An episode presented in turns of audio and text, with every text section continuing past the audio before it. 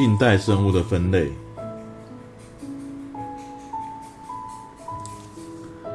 其实这个生物的分类的架构呢，也不是一朝一夕就可以发展完成的，它需要一个很长时间的发展。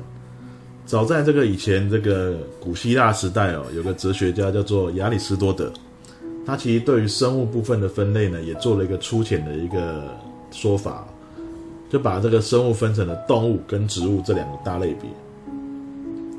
那随着这个科学的继续发展呢，跟仪器的一些进步呢，发觉其实，在肉眼不可见的世界，还有一些所谓的微生物，于是就有提出说，哎，有除了动物、植物、植物之外，还有一些微生物的世界。啊，那接下来呢，再更细部的去看的话呢，哎，又发觉说，这些微生物来讲的话，又可以再细分成一些类别，所以就出现了目前国中教材上所说的这个五界说。那五界说主要谈的就是有原核生物界，啊，这一群是连细胞核都没有的生物。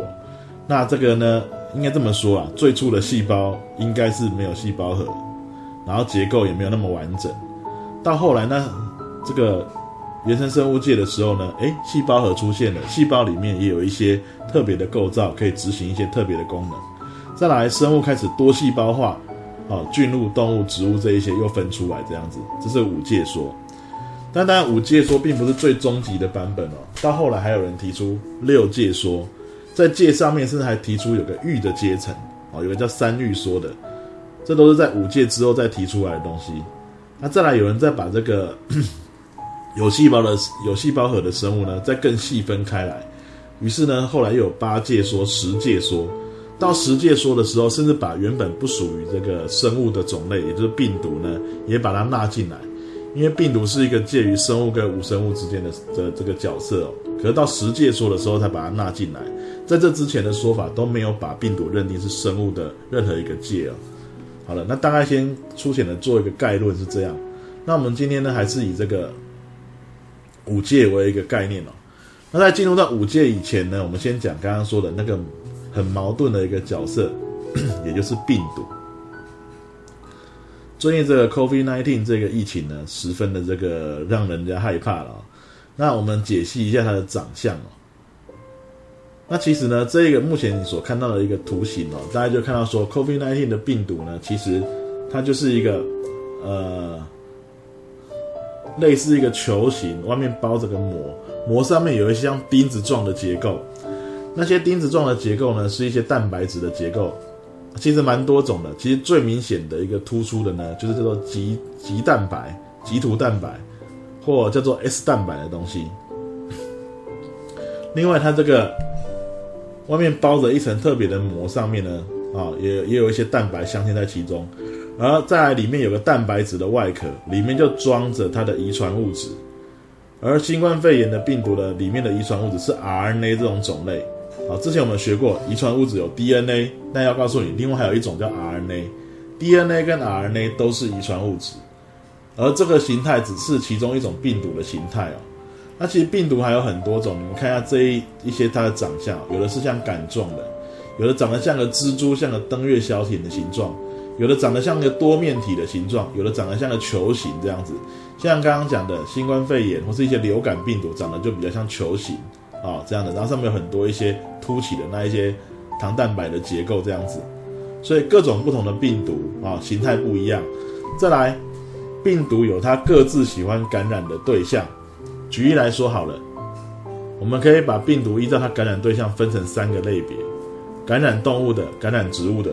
甚至还有会感染细菌的，感染动物的就叫动物病毒，感染植物的就叫植物病毒，感染这个细菌的呢，你可以叫细菌病毒了啊。当然也有一个别称叫噬菌体，吞噬的噬，啊，然后细菌的菌，噬菌体，它的形态就长得有点像一只蜘蛛的形态哦。那其实他们这些病毒呢，他们都有各自感染的对象，而且甚至是那些对象身上的特定的细胞。那当病毒呢单独存在的时候，并不能表现任何的生命现象，就跟路边的石头一样，什么都不会做。这也是为什么病毒一开始并不会被界定成是生物的意思。可是呢，当它遇到它可以感染的细胞的时候，它就会啊进入到细胞里面去，把它的遗传物质释放出来，进到细胞里面去。接下来这个遗传物质呢，就可以去威胁这一个细胞，帮它合成新的蛋白质外壳，帮它合成新的这个遗传物质，看是 DNA 还是 RNA。好，病毒种类很多，最少的结构就是外面有蛋白质的外壳，里面有遗传物质，而这个细胞都可以帮它量产，最后还帮它组装，所以这个细胞等于被胁迫成是一个病毒制造工厂。当他把他的资源都耗在制造病毒上的时候呢，这个细胞当然就越来越衰弱了，它的功能性也被破坏掉了。直到它衰弱到不行了，这个工厂已经没有办法做事情的时候，那接下来这些病毒呢，差不多也成军了，准备就是释放出去。哦，有的温和一点，就沿着细胞膜往外推出去，出去了；啊，有的残忍一点，把整个细胞膜弄破，也散出去了。而周边又是很多他喜欢感染的细胞，他就会继续感染，继续制造越来越多。而被感染过的细胞呢，就会变得很衰弱，然后就会生病死亡这样子哦。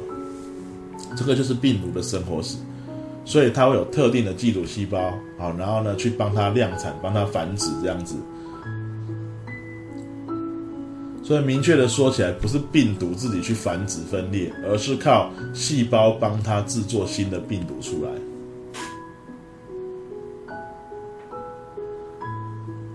好，那介绍完病毒之后呢，我们就来进到生物的五界的一个示意图哦。你可以看一下课本的那个示意图，你把五个界画在一起的时候，你会看到 原核生物界是画在最底下的，第二层会放的是原生生物界。我可以看到它里面的种类蛮多的啊。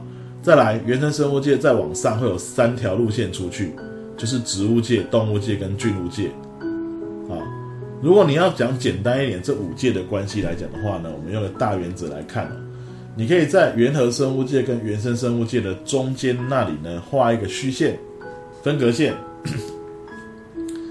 为什么要画这个分隔线呢？原核生物界，原核生物这个名词所指的是，它就是没有核膜，好，没有一个膜状物把遗传物质包住，包成一个区域。那没有核膜。代表就是说，这个细胞是没有细胞核的。原核生物界来讲的话呢，它的代表性的例子就是蓝菌跟细菌这一类的，它们是没有细胞核的。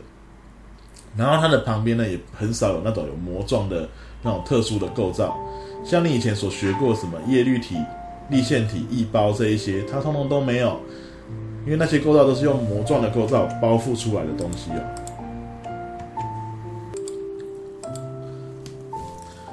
所以啊，这个家族呢，等于就是在地球上是最早演化出来、构造最简单、单细胞为主、没有细胞核的一群，那叫原核生物。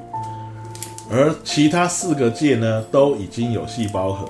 你在细胞里面也可以找到那一些特殊的构造在里面。好，那那一群呢，统称就叫真核生物，是有核膜包覆遗传物质。你可以做就中文的字义，可以把它解成。哇，它真正有细胞核啊，真正有细胞核。原核生物你可以把它解释成原始的没有细胞核。我必须跟各位讲，这个是用中文中文的字来印签出来的意思了啊，因为真正的原文并不是这样的意思啊。好啦，那在这里的话呢，我们再来看一下原生生物界蛮热闹的。原生生物界呢，其实有单细胞的种类，但是它开始有多细胞化的现象了啊。那这里呢，我们依照它的营养获得的方式，把它分三群。单细胞会摄食的啊，这个叫原生动物。那它往上再延伸出去，我们认为多细胞化会摄食运动的这一群，就是下一个界动物界。再来藻类，原生生物界里面的藻类指的是它会行光合作用。那在藻类家族里面有单细胞的藻类，也有多细胞的藻类。其实水中。有陆上也有，只是说在陆上的藻类的这个种类呢是少一点的啊，还是以水中为主，但陆上是也有的。它们就是可以自己合成养分的一群。那多细胞化上路之后呢，我们认为哦，藻类里面有一群叫绿藻的，可能是植物界的祖先。那多细胞化上路之后就是植物界。再来原始生物界的第三群，叫原生菌类。那我们在国中课本里面大概只介绍黏菌、水霉菌这两类，啊，那他们的生活形态啊，有孢子啦、菌丝等等的构造。我们认为它复杂化之后，哎，它就变成了菌物界的这一群。那菌物界就是什么霉菌啦、啊菌类啦这一群，还有酵母菌也很特别。酵母菌是单细胞的菌物界的生物啊，大概是这样。因为我们刚刚有提到说，这个菌物界主要是多细胞，可是酵母菌是个例外，它是单细胞的菌物界的生物啊。那我们后面的内容就是把这五界的生物呢做举例跟介绍。那这五个界的关系图呢，再讲一遍它的关系，就是最早出现在地球上的呢是原核生物界，它没有核膜，细胞里面也没有膜状胞器，是单细胞为主。演化演化在下一个界的时候呢，原生生物界开始有细胞核了，有膜状的构造了，然后呢，它有多细胞化的趋势，所以在这一群里面有单细胞也有多细胞的。原生动物只有单细胞。那藻类跟黏菌都有多细胞化的现象嘛？那最后这三个界，动物、植物、菌物，则是以多细胞为主。动物界是会摄食，要需要用摄食的方式取得养分跟能量。植物界大多会行光合作用。注意到我的用词，大多还是有一些植物比较特别一点，可能它就是寄生在别的生物、植物身上啦，吸取它的养分。它可能本身光合作用能力是退化掉的，没有的啊。是有这种植物，所以我们讲大多会行光合作用。那菌物界来讲的话呢，蛮多都是环境中的这个分解者，它会分泌酵素，把养分分解之后再吸收，剩余的回归给大地这样子哦。啊，菌物界是大概是这个样的角色，这个就是五界的关系图。好，最后做个整理哦，原核生物的话就是只有原生生物界，而原核生物界。真核生物的话，则是有原生生物界、菌物界、动物界跟植物界这几个界啊。